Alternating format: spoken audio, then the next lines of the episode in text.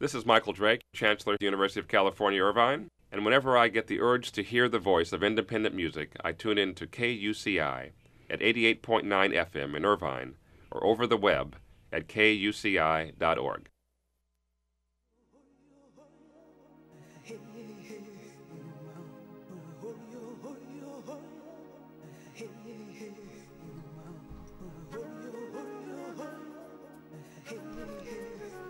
Good morning.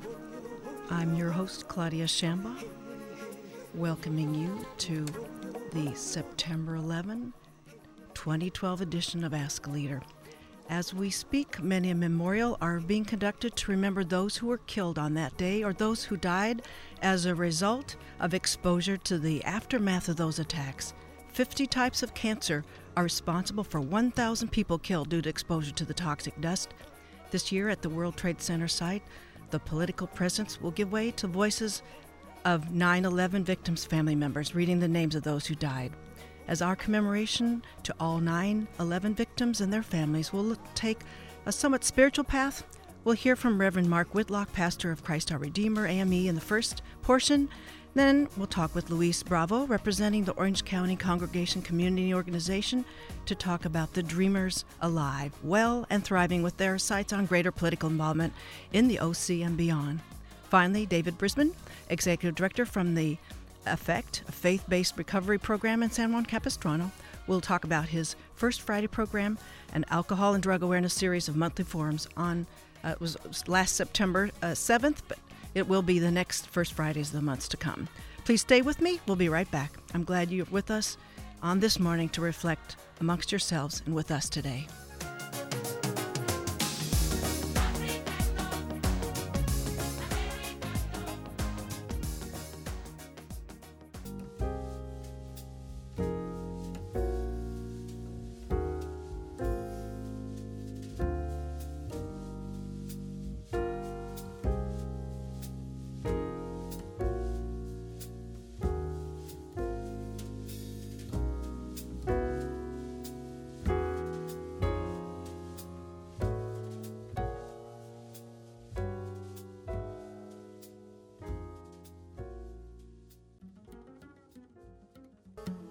Was one of my favorite pianists, Bill Beach, on his Letting Go album, Dreams Deferred.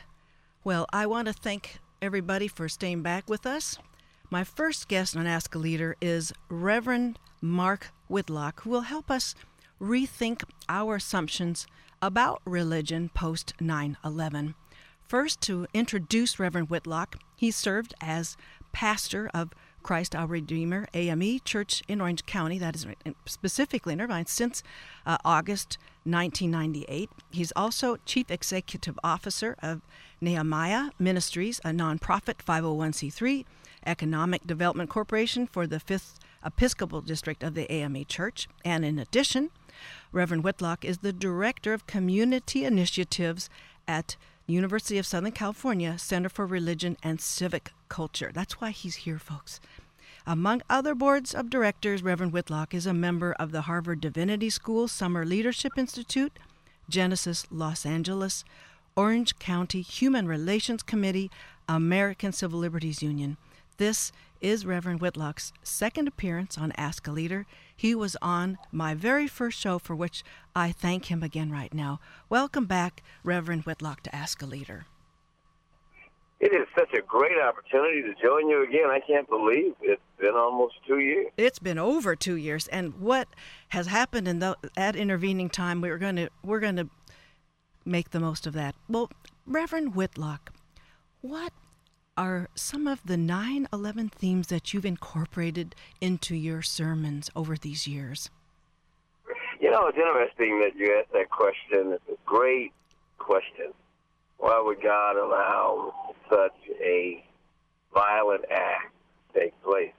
We may never know the answer to that, but we do know that God expects us to go into action once such a horrific uh, moment takes place in human history. And and I, I think when our backs are up against the wall is when we really, really uh, show who our real culture, our, our, real character is. I remember distinctly uh, back uh, in 2001, I was supposed to fly to Chicago and give a lecture. Uh, I think it was at University of Chicago, University of Chicago I was supposed to go. And my mom was out of town, and um, my flight didn't leave until 10 o'clock that morning. And, and she calls me at 7. She says, I don't think you'll be leaving today. Um, and uh, turn on the television. And I did. And I saw the, the first building uh, ablaze. And I was sitting there. Um, and then I went in and I got my children. They were tiny children at the time. And I went and grabbed them and returned to the television. And as I was coming back to the television, we saw the second plane go into that building. Oh my! And I don't think I'll ever, I don't think I'll ever forget that for the rest of my entire life. Reverend Whitlock, were your children there in your lap with you watching that? Yeah, and then we also watched um, the buildings go down. Ooh. And I don't, I don't think I'll ever forget crying as much uh, because I thought of myself, I thought of my children. I thought, what did that do? What would that do to our country? And and and because of my position at the time, I was working for First AME Church in Los Angeles as executive director president of our nonprofit corporation. And the governor flew me in a week after all of that took place to uh, a conference that uh, was being held uh, in New York City. That was Governor Gray Davis after. at that time. Huh? That was Governor Gray Davis at the time? Right. Okay. And um, I flew in and I and I went to this conference on how to deal with these type of tragedies. And I remember getting off the plane and, and in New York City, which I kind of lived at one time, and how very empty and how emotionalist, and then how open New Yorkers were. You know how you can in New York you can walk by people they don't speak, but in, on this occasion everybody was speaking They're talking. um, went to the went to the site of the event and prayed, and we started off with five people. At the end of the prayer, we had over 150 people gathered in a circle. My point is, is that people must come together. We have more in common than we have in contrast. We have more potential than we have the potential to create pain. And unless we, unless we openly communicate with one another, um, things like this will become the rule and not the exception. Indeed. And I want to take up your point you made earlier about the backs, our backs up against the wall. Now we know what we're really made of. What did you learn about yourself? Uh, what what surprised you in uh, maybe your congregants uh, there, either in L.A. or later on in Orange County? What surprised you about what you learned about yourself with your back against the wall, or let's say a testimonial from a congregant about a trial post 9/11?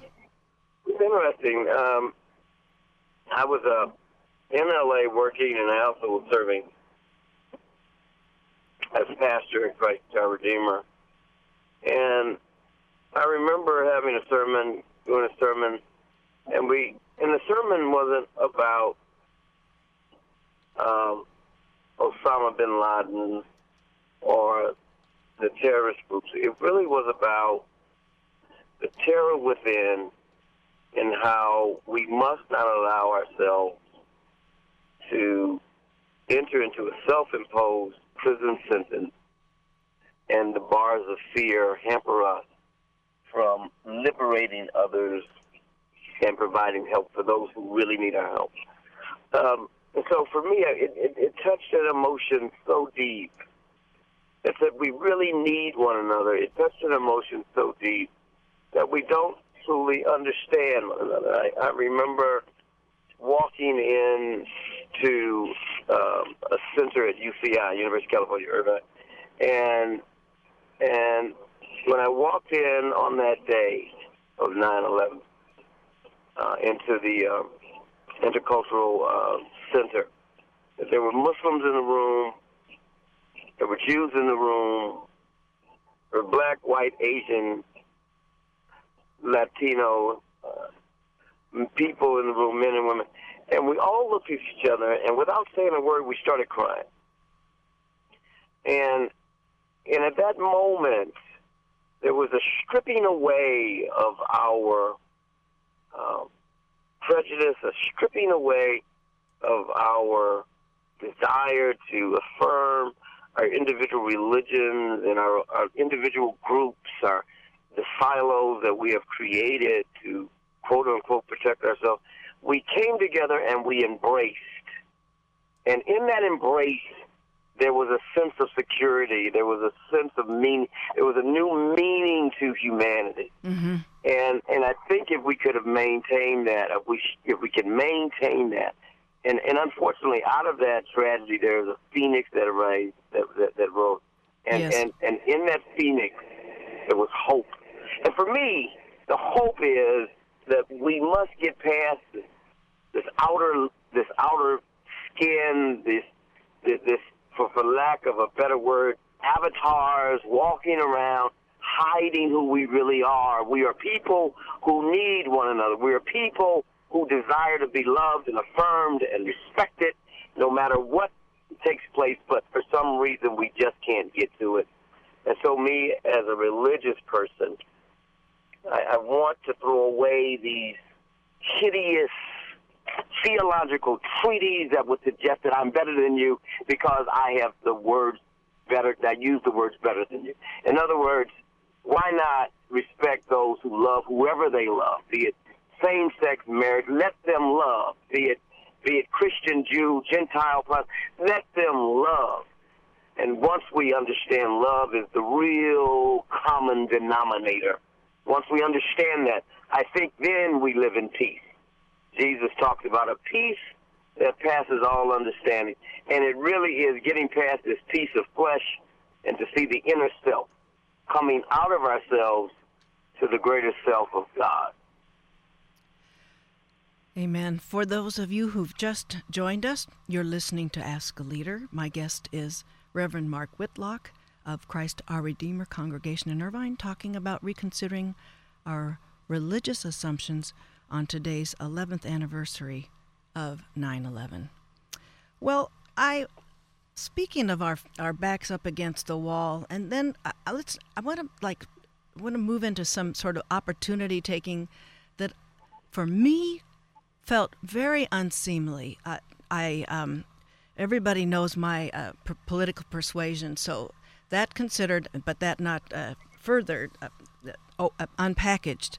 As I'm watching Reverend Whitlock, the Democratic Convention, uh, where uh, various uh, representatives of the Democratic Party were compelled to reinforce President Obama's national security bona fides by repeatedly referencing the elimination of Osama bin Laden. But let's not forget that that was an extrajudicial killing, a practice that I, it can't be defended legally. Uh, it, it may be defended politically. But, Reverend Whitlock, can it be defended on spiritual grounds? I, I don't. I, I am not one who believes in violence of any kind. I, I you know, I, I actually I was appalled at the fact that we were out shouting and celebrating the death of uh, anyone. I, I I would have preferred uh, capture him and take him to court and allow the court system to indeed uh, rule and and let justice be done. So for me, violence of any kind is something that I don't believe in. I, I just don't. Um, that that for me does not work. I am. I, I, I believe in peace. I believe in in a peaceful resolve. Um, I do believe our jail cells are too big, but I don't think we need to fill cemeteries because people do something wrong. Ugh, indeed. Well, I wanted to bring now, that. Yes. Now, now, now, I must celebrate, uh, and, and this sounds so counter to think. You know, Osama bin Laden represented uh, a great tragedy in our country, so we cannot minimize that. Osama bin Laden, um, for me, uh, uh, represented a person that um, led a group of people to take their lives uh, for a cause, um, which I think was senseless. Uh, Osama bin Laden does not represent the Muslim community. Osama bin Laden uh, was power out of control. And so, um, while I certainly don't support and celebrate how he died, I, I do, however, suggest that we don't need these type of men or women um, in positions of, of leadership. I think we must begin to do a better job. And I, I don't know how to, and, and I don't know if there's a if there's an exact answer for that. I, Adolf Hitler did exist. Mussolini did did did live, um, and, and so w- when these types of um, psychotic people come into positions of power, these megalomaniacs, that there's something, uh, or there's something that must be done. Uh, I am not one to believe that we, we we we execute them, but we must execute justice. Thank you for that. That I think uh, it. Um, I there is I think blowback when we do trot out for the world a a, a celebration of of a of a step taken that is not defensible legally, questionably questionable on spiritual grounds, uh, questionable on some political grounds as well. And so I, I appreciate your taking that f- full circle with with your consideration there. Well, I. Um, I'd like to know uh, now. Was there a message this this September uh, the Sunday prior to September 11th, or did you did you have a different um, message to take out this time around? We had a prayer for those who were hurting. I, in, in my emotional response a few minutes ago about 9/11, we had members Mhm. of our church Mhm. with family in that building, Oh my goodness! and yeah, and lost family members, lost friends. Um, you know, it's amazing how many how close we are. Um, there's very few shades, I think, of separation uh, here in the United States. In fact, I, I think that most of us have uh, we, we, we, we, we occupy so many different bodies, but I think we have very similar souls. Mm. And so I remember how we uh, push people to do more than pray.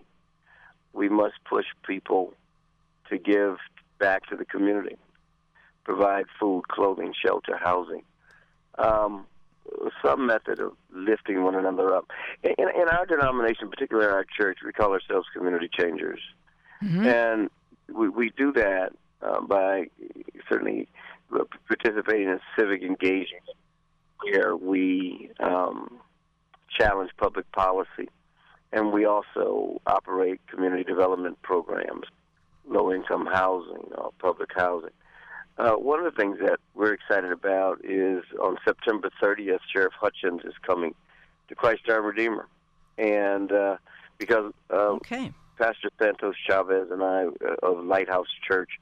It was in the Orange County Register not too long ago, I think about a week, two weeks ago, where we helped change the public policy in the Orange County jail system. About 32 Latino lay chaplains who volunteered for the Orange County Sheriff, uh, Orange, Orange County jails for over two decades hmm were asked uh, to leave uh, the jails because they had made a mistake and some uh, had created a crime some 20, 25 years earlier, and so they were asked to leave. Oh. And and we said to the sheriff that the, the you're right, they did commit the crime, but 25 years later, they're trying to keep people from committing the same type of mistakes. hmm And every one of us have committed some type of sin of some type.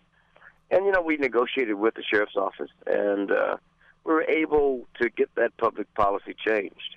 Wow. And now those lay chaplains are going back into the jails to minister to these inmates to keep them from going back in, reducing recidivism in Orange County. And we're excited about that. That's the And goal. I think it is the goal, and that, that's the goal. I mean, we all make mistakes. Maybe we don't make a mistake big enough to go before the judicial before the judicial system or be incarcerated. But we all make a mistake, and and and so there should be some forgiveness. But what do you do after you make the mistake? You know, what do you do to do you go into further decline? Um, Or so do you? we do. Right. We, we we we practice community development. We practice civic engagement, and Christ our Redeemer. Um, and we're in Irvine. We've been there now 15 years, and we're just excited about the possibilities of what God is doing with us. Well, I wish you success in continuing that. You've been doing it for so long that uh, no wonder uh, Orange County Sheriff Hutchens wanted to uh, make common cause with you and make the most of a leveraging a, what a congregation can do in its outreach and reaching further into uh, not deepening a uh, a criminal's um, hardwired, uh, you know, violent previous history, but to try to resolve that so that in all ways there's an we, we get beyond that. We we we turn them into something much much more instead of much less and more of a hazard and more of a a, a, a danger to us all. So I, I thank you for coming on the, the program this morning uh, as we bring this to a close and reflecting on 9/11. Wish you all the best. And, yes. Thank you for inviting me. Good luck and keep up the good work. Okay. Thank you kindly, and you take care. We're going to uh, go next to um, have a um, a moment, a stretch here with my uh, next guest, who's going to be Luis Bravo, a volunteer with the Orange County Congregation Community Organization, talking about what the Dreamers are up to currently as the Deferred Action for Childhood Arrivals is being implemented in fits and starts, it seems. So we'll be right back. So stay with us for a little contemplative round here.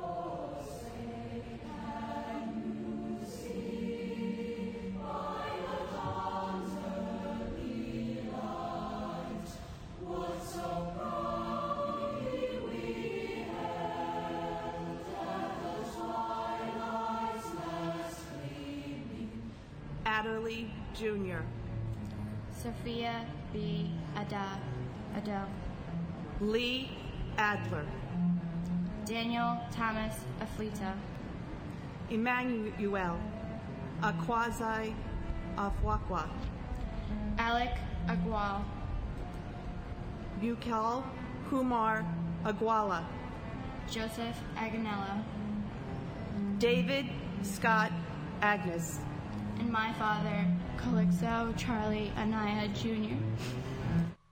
Thank you for joining us. That was a, a reading, uh, not this year, but uh, uh, two years ago, of 9 11 uh, victims by members, as you could tell, of their family.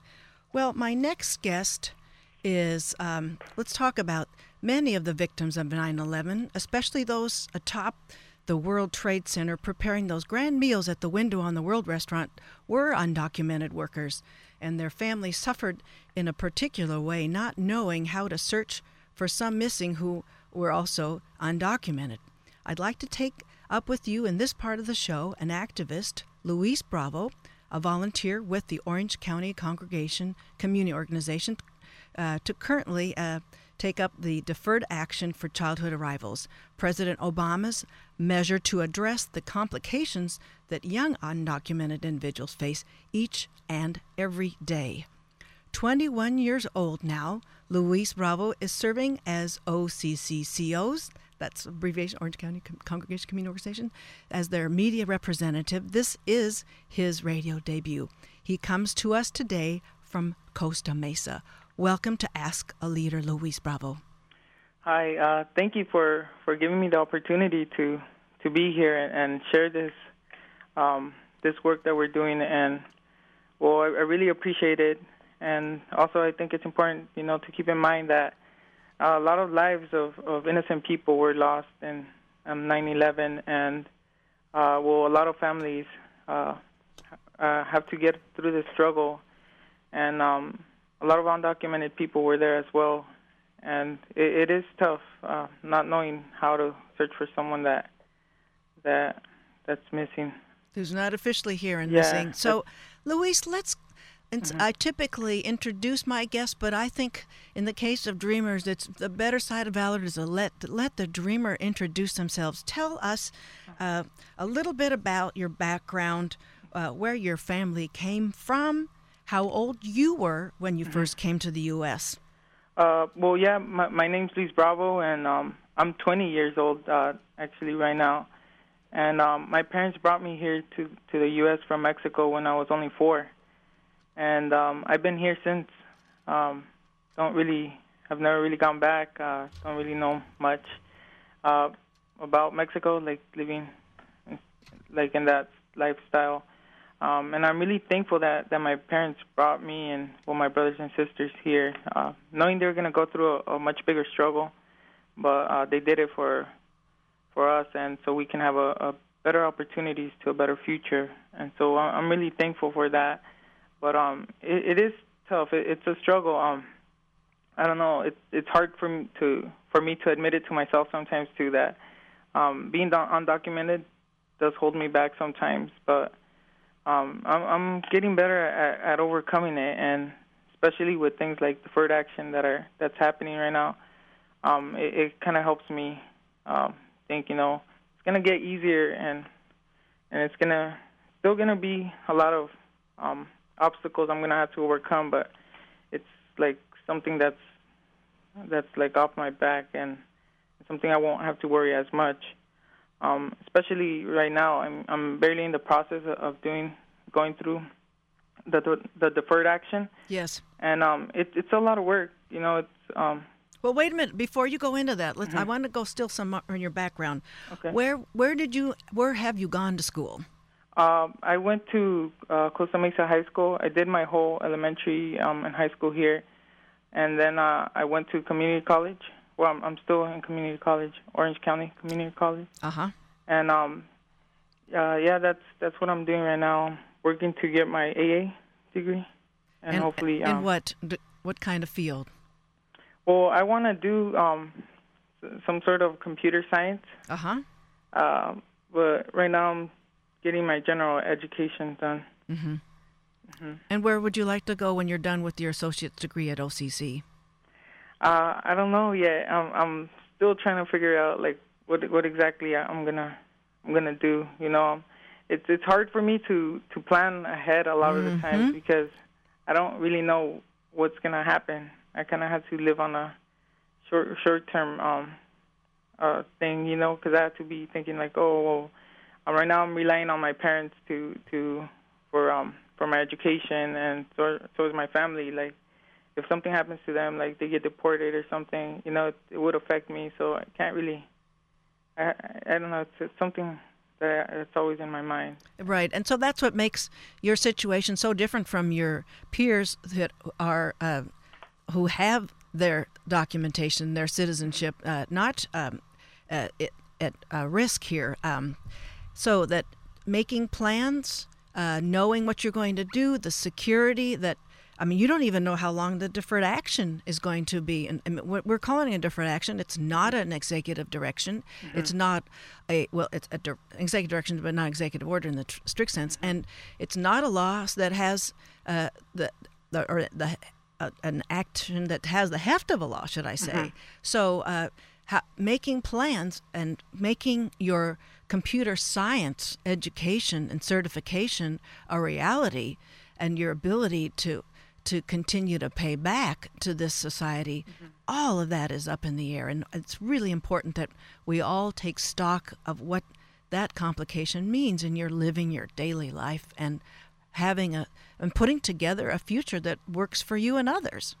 Yeah, um, it's it's like, like you said, you know, it's it's temporary. We don't know when they they could just take it away from us, or um, we don't. We have like we know it's gonna be only for two years, and after that you might be able to re- renew it.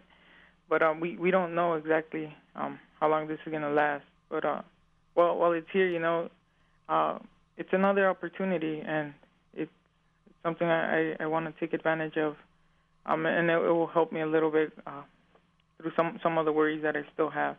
Right, and what difference is it making for you in the short term right now, so everybody can understand how this is operationalizing for for mm-hmm. young individuals like yourself? well, well uh, being accepted with the deferred action, uh, you you also have the right like you you can apply for a driver's license, and well, that's really important, especially um, getting from from home to school and back, and um, it, it's beneficial because I don't I wouldn't have to rely on other people to um, give me a ride to school or my friends, you know, trying to catch a ride with them. Um, sometimes going a little bit earlier, um, just so I can get a ride with them, and so that it'll make it easier. Um, but you put that in the future tense, and that's very critical for us mm-hmm. to consider. Is there's still paperwork. You're you haven't yeah. even gotten to the DMV yet. You're still mm-hmm. working on uh, your yeah. eligibility and all that. So what's that form look like for the deferred action? What what, what kind of paperwork are we talking? Walk us through it, would you, mm-hmm. Luis? Uh, so what what I need is uh, I need to have a paperwork that proves that I've been here since uh, since the age of four. Uh, so that's like all my transcripts from my elementary school, my high school, mm-hmm. and um, also I had to uh, have some sort of documentation that says I was present here um, when this announcement was made, and so um, any letters of recommendations and um, from teachers or friends or or um, so you, something that that proves you you're here. Um, what I'm doing is um, I'm gonna try to get a, a letter of recommendation from an internship I was doing. Mm-hmm. Uh, so uh, hopefully um, that can uh, be be some information. Also, like any medical records um, that show you you've been getting um, vaccinated, you know the your shots and that's everything. required. You Mhm. need to prove that. Okay. Yeah. Well, well, it's it's basically any information or, or evidence, any documents that that prove you've been here. Um, uh, Footprints, yeah. fingerprints. Yeah. Anything anything that that um, proves you you were here under the age of 18. You were brought here under the age of eight, I mean 16. 16, I think it is. Yeah, right. 16.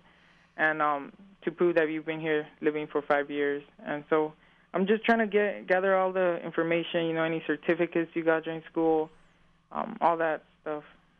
Well, for those of you who've just joined us, we are talking to Luis Bravo, a volunteer and media representative with the Orange County Congregation Community Organization, talking about uh, and walking us through the deferred action paperwork before he even gets to line up in the long the next long line at the Department of Motor Vehicles to get his license. So he's he's still is in the pre-deferred uh, waiting pool here, and so uh, as he's getting his that, that paperwork, and then after that, then it's the work permit. So he's there's not there's a lot of formalities ahead before you can start uh, cruising around, see the first dollar.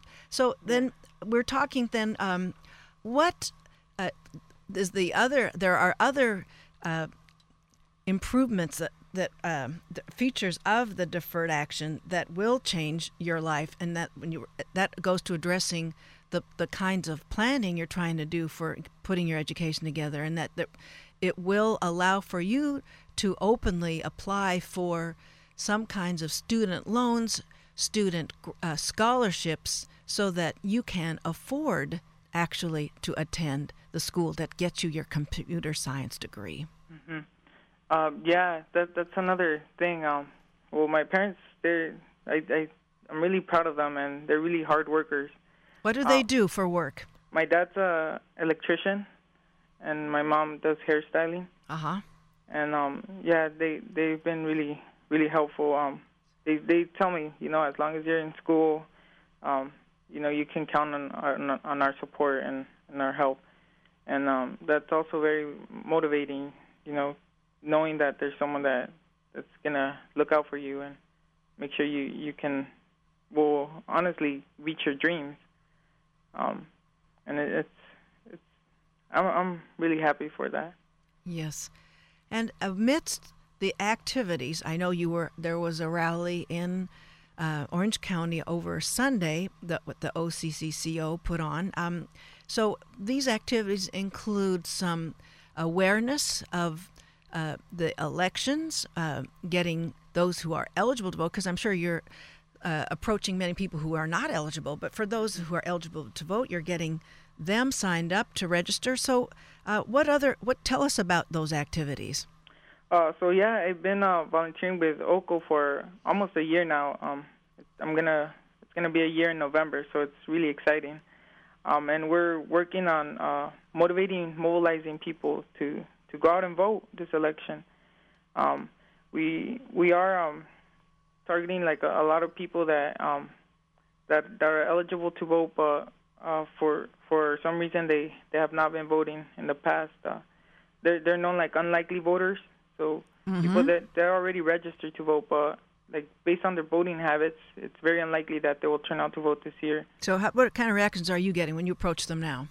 Uh, it, it's really um, eye-opening, you know. Oh. Um, I well, a lot of the, the people I, I talk to, like, because we're doing door knocking and um, phone banking, and so when I go and knock on their doors and, and they greet me, um, and I ask, you know, like we're we're um we're from Oco and we're promoting people to go out and vote, and they're like, oh yeah, you know, I haven't gone out to vote in like the last eight years or so, Mm-hmm. um, and and they I ask why, and they say, well, like um, I'm talking about a a, a specific person, Yes. an older lady, and she she told me, you know, it, it's tough. First of all, I, I don't know where to vote, um, and and if if um I did, it's hard because I, I would need to find someone that can give me a ride there, and bring me back, and so I was like, oh well, you know, you could register to to have your ballot by mail. Good. She's like, really? And yeah, so I, I help her through fill out um her uh, registration form so she can be an, a permanent absentee voter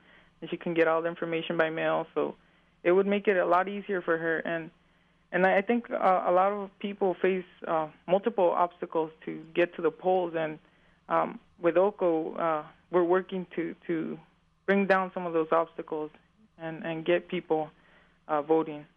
So, are you're working in particular areas? Are you in uh, Uh, North County mostly, or South County too? Uh, where are you targeting? So, so we're it's a um, for entire Orange County, but we have a focus in, in uh, three main cities, which is uh, Anaheim, Santa Ana, and Costa Mesa. And um, we that's where we have uh, more support from like our congregations, and and that that's why we we're focusing in this, these areas. And um, there's a lot of people in these areas that um, don't turn out to vote. Like statistically, like 80 percent of, of Wow. of the people that that can vote aren't showing up at the polls. So we want to do something about that. Well, Luis, are you not sort of a living example and a motivator for why they should be voting? Because you're, if you're not able to be participating directly in the electoral process, are you making yourself a bit of a poster guy to say, "Look, you got to vote for me"? Well, well, that that's um a lot of the times like like yeah, um we we do come across people that aren't eligible to vote, and they say, oh well, I can't really do anything about it, and I say, look, what I, what I'm doing right now, you know, there's millions of things you can do. You can go and spread the word, go talk to some friends that can vote, um, family members that can vote, and there's there's so much we can do, and like there's so much. We we live in a in a in a country where our our voices matter and we're in a country that we if we work hard we can reach our dreams. And, and we we're living in this country where where there's, there's a, a lot of opportunities and, and a, a lot of a lot of ways to to get things done. And and so uh, yeah I, I like to to to share that information with people. Yes, and you can just make an example of how yes how active you are, and uh, that you would surely be voting if you had that eligibility. So what's stopping them? And I, I, I imagine Yeah. that does burn put a little fire underneath them. Well, we want to make sure as we close the interview that listeners know how to follow what you're doing, and the website is o triple c p i c o dot org, and you can find out what's going on in the community nearest you, and maybe maybe you'll Yeah. think, listeners, that there would be something very compelling and interesting for you to get involved with here. And so, Luis Bravo, uh, uh, Minerva Gomez, and some other dreamers will be happy to take you up on uh, and give you an assignment, and uh, you'll be forever changed, is my guess. yes um thank you uh just want to correct the the website Oh gosh, what did I do? it's kind of difficult but Yes, it is. It's O C C C O P I C O org. Well, that's what I typed up, but I didn't say it apparently. So I'll work on my speech impediments. no, it's, it's fine. So uh, that's oh, and Will will put that so that on the podcast so others Mm-hmm. can refer to that if they've missed it. So I I want to uh, I want to thank you for your commitment, for your being an example to all of us, Luis. For your courage. It's not easy for dreamers to come out, and I'm so proud of Benita Veliz uh, at the Democratic Convention. Who there she was at the podium, just making herself the most visible of an undocumented uh, youth Yeah. uh, in the country, and it takes courage, folks, for for someone uh, to do that when we know that this deferred action is who knows how long lasting. So I wish you well in Thank your you. political activism, your community building, and getting that computer science degree. I want to hear about that. I want to have you back on the show as uh, we can watch uh, your putting this uh, career and life together. Would you do that for us, Luis? Yes, of course. Okay. Well, let's do that. I uh, thank you so much for being on the show. Thank you very much. All right. So what we're going to do next is take up my last guest, Dave Brisbin, with the Effect Ministry, but uh, we'll take a station break, and uh, we'll be right back.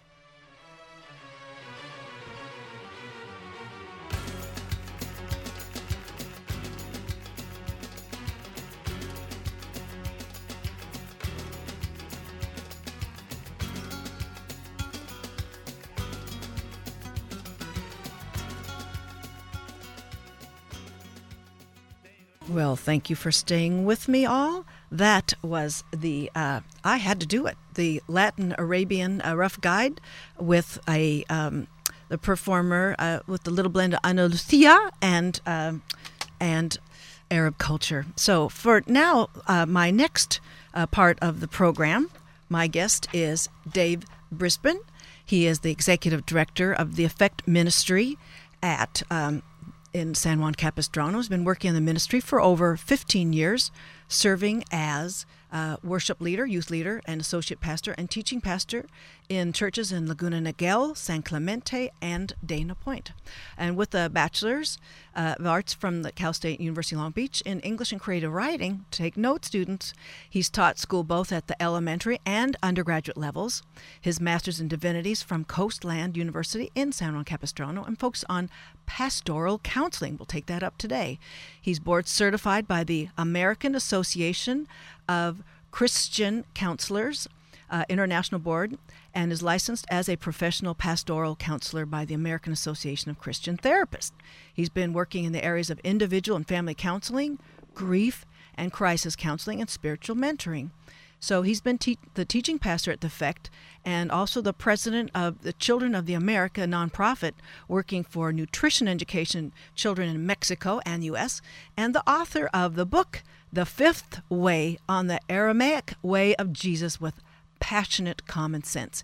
He comes to us today happily from San Juan Capistrano to talk about a monthly series of forums to provide the awareness, information, and resources for families dealing with substance abuse issues. Welcome to Ask a Leader, Pastor Dave Brisbin.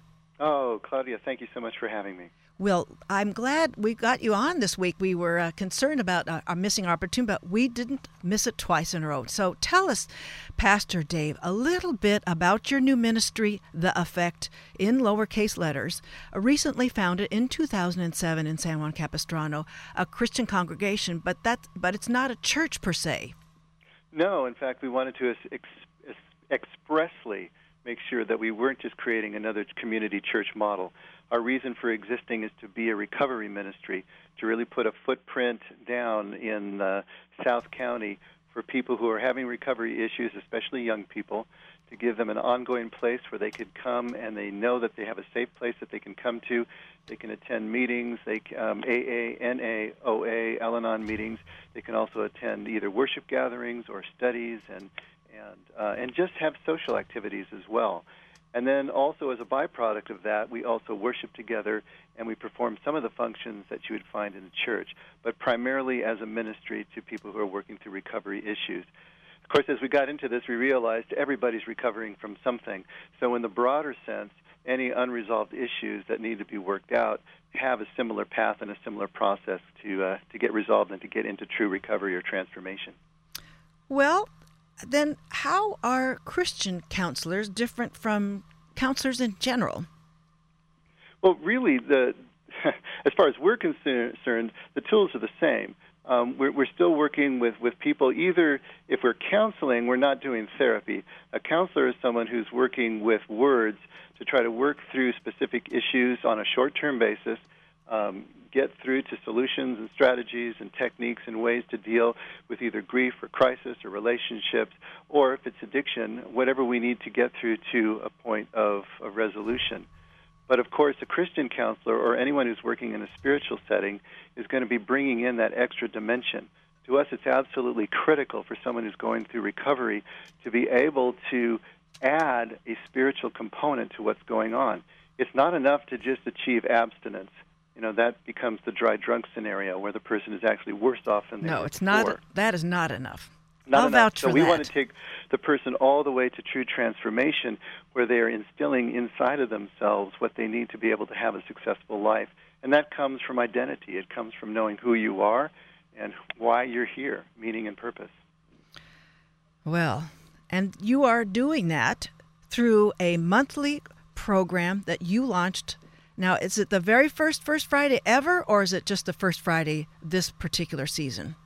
No, this is our first first Friday ever. And that was And- last Friday, th- uh, September 7th. That's right. That's right. And really, um, First Friday represents a third leg of our ministry. The first is community, and we talked about that, having a place where people can come uh, seven days a week and have a place, a safe place where they can come and network and connect with people. The second is recovery itself. So we have day treatment, we have our counseling center, and we have actual formal programs and tools for people to achieve recovery and transformation. And with First Friday, we're adding empowerment. First Friday is designed to get out into the community and help families get the information and the resources they need to deal with whatever drug uh, related issues are occurring in their lives. So, especially targeting parents of young people, which is an absolute epidemic, uh, epidemic in, in South County, to get them what they need to be able to deal with the problems in their families is what First Friday is all about.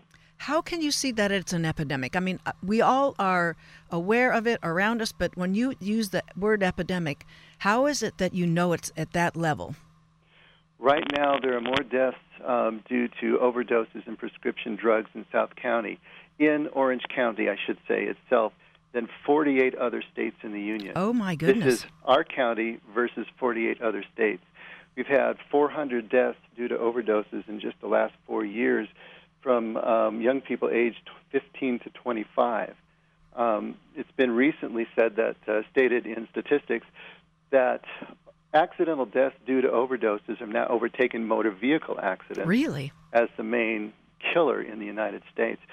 So there's a problem overall, but the problem is concentrated much more in Orange County, and there's a, several factors for that. But we are seeing an absolute epidemic, and it's killing our young people. Do you want to tell us a little bit in the time remaining what those factors are? I can guess a few, but I want to hear from the man in the man in the trenches. Well, it has to do with affluence uh, in our community. Uh, a lot of kids with a lot of means. Um, it has to do with a lack of meaning and purpose. Once again, our kids are looking at the future. Uh, future can look kind of bleak from a macro point of view, and they don't see where their place is. They don't know where they're going, and so it's real easy with the resources that they have and the leisure time that they have uh, to fall into certain patterns. And um, we're just seeing that over and over again in our communities. Well, um, how do attendees who are not Christian fit into this First Friday forum? Oh, very easily. In fact, if you had walked into a First Friday, uh, last Friday, or any Friday, um, you wouldn't feel that you were attending any sort of religious service. The effect, first of all, is is is very non-religious. We're non-sectarian and non-denominational. There is no litmus test. There's no uh, prerequisite for anybody. Everyone is welcome, and we are dealing with the problem on its face, at its at, right at the uh, at where the rubber meets the road. So um, it- it's not Christian in that sense the treatment and the way that we go about working through the problems has the spiritual element to it, of course, but everyone is welcome. Well, I, I was doing some looking around. Uh, you know, when you talk in your book in the title about the Aramaic way, I mean, most references are to that language, the Aramaic language that was spoken in Jesus' time. But what what do you mean by the Aramaic way? And maybe that's something that you're doing in this intervention for uh, substance abuse. Absolutely. The, the principles that Jesus gave us um, from the first century uh, are solid principles that, that will take a person through an actual physical program. There's something that you need to do. It's not enough to think your way through, it's not enough to have a philosophy about life or about religion or about anything. There's something you actually need to do to work through it. Jesus' first followers were called followers of the way. There was an actual process. It's hard for us now, after 2,000 years and having Jesus' words translated from Greek and then into English, to really get back to that non religious setting in which his message was first delivered. By going back into his original language, we can uncover what he was trying to say in a much more pure way, and it, it just bypasses all the problems in between. that is the message that we are using to help recovering addicts and alcoholics. And it's also the message that we're using for all of us to be able to understand what this way really was. Well, I'd say that was a very powerful message, and that that would be a resource in our area. Is a, a good fortune where we're having so many people ailing uh, from this heightened level of, of substance abuse, as you said, ranking in, in the country. That said it. I'm linking. This sounds like sort of a kinesthetic theology. Very much so. Very much so. It, Working it, it. has got the force of movement behind it. All right. okay. Well, we'll, we'll, we can coin that here on, on Ask a Leader. Well, um, I know you're next. You're going to be doing this through the, the fall and into the winter. Could you just rattle off the next first Fridays that people can check out? We'll give you the website after that. Absolutely. Our next First Friday will be the first Friday of October, and then, of course, first Friday, it's always the first Friday, hence the name. But the next one is October 5th, which is Friday evening, starting at 7 o'clock. And we're really excited to have Lance Christensen, who is an Orange County um, deputy sheriff. He is also um, a school resources officer for the CSU um, CUSD. So he does presentations all over the county at church at, at schools with the express purpose of getting parents educated about what's happening in the streets, in the trenches. He'll come with tables full of confiscated materials oh, from good. spindles to machetes and oh. everything oh. in between. He'll have a, a PowerPoint presentation. It's really, really powerful. It's eye-opening. You can't believe what's going out there on out there with kids as young as elementary school. So Lance will be with us in October. On November 2nd, we have Jody Barber, who produced the movie Overtaken, which is now um, being shown through schools and across the country, and it has to do with this um, really dealing with the child and not the child, but the young person, and and dealing directly with them to give them the realities of what happens uh, when addiction takes hold. Jody lost her son to an overdose, so she's yes. been there firsthand, and she knows what's going on. And then on uh, December 7th, Friday, we'll have Will Wooten, who is um, the founder of the Pacific Coast Treatment or Pacific Treatment Centers in San Diego, and also is the author of a book called "Bring Back Your Te- Bring Your Team Back from the Brink." So he'll be looking at the issue from a treatment perspective. Well, it looks like it's been a very thoughtfully laid out program. I speak the obvious. I thank you for uh, your contributions here and making uh, yourself available and the effect.org, all in lowercase uh, letters, no spaces. Theeffect.org is where um, the, a very nicely w- laid out website can lead listeners through upcoming programs. Folks, if it's not for you, that resource could be something for somebody who hasn't heard about this before and it could possibly make a real difference. You can hear Pastor Dave is making a real concerted effort to bring in all the resources that know what they're doing in, in Orange County and uh, wants to open it up to all. I, it's not that I'm a shill here. I just I just get the sense that there there is something much more expansive in your interpretation of a, a I would call it a Jesus with a small j, an, a, a, an unappropriated Jesus. I love that. That's great. So uh, thank you for coming on the show, and we'll uh, hope maybe you have some other new programs you want to come back on again. We're open for uh, we're open for business. Would love to, and thanks for helping us spread the word, Claudia. Okay, take care. I want to thank everybody for joining us today. I've run over, and I apologize to that to Jorge Rosales, who's coming up next with his Had a Hat.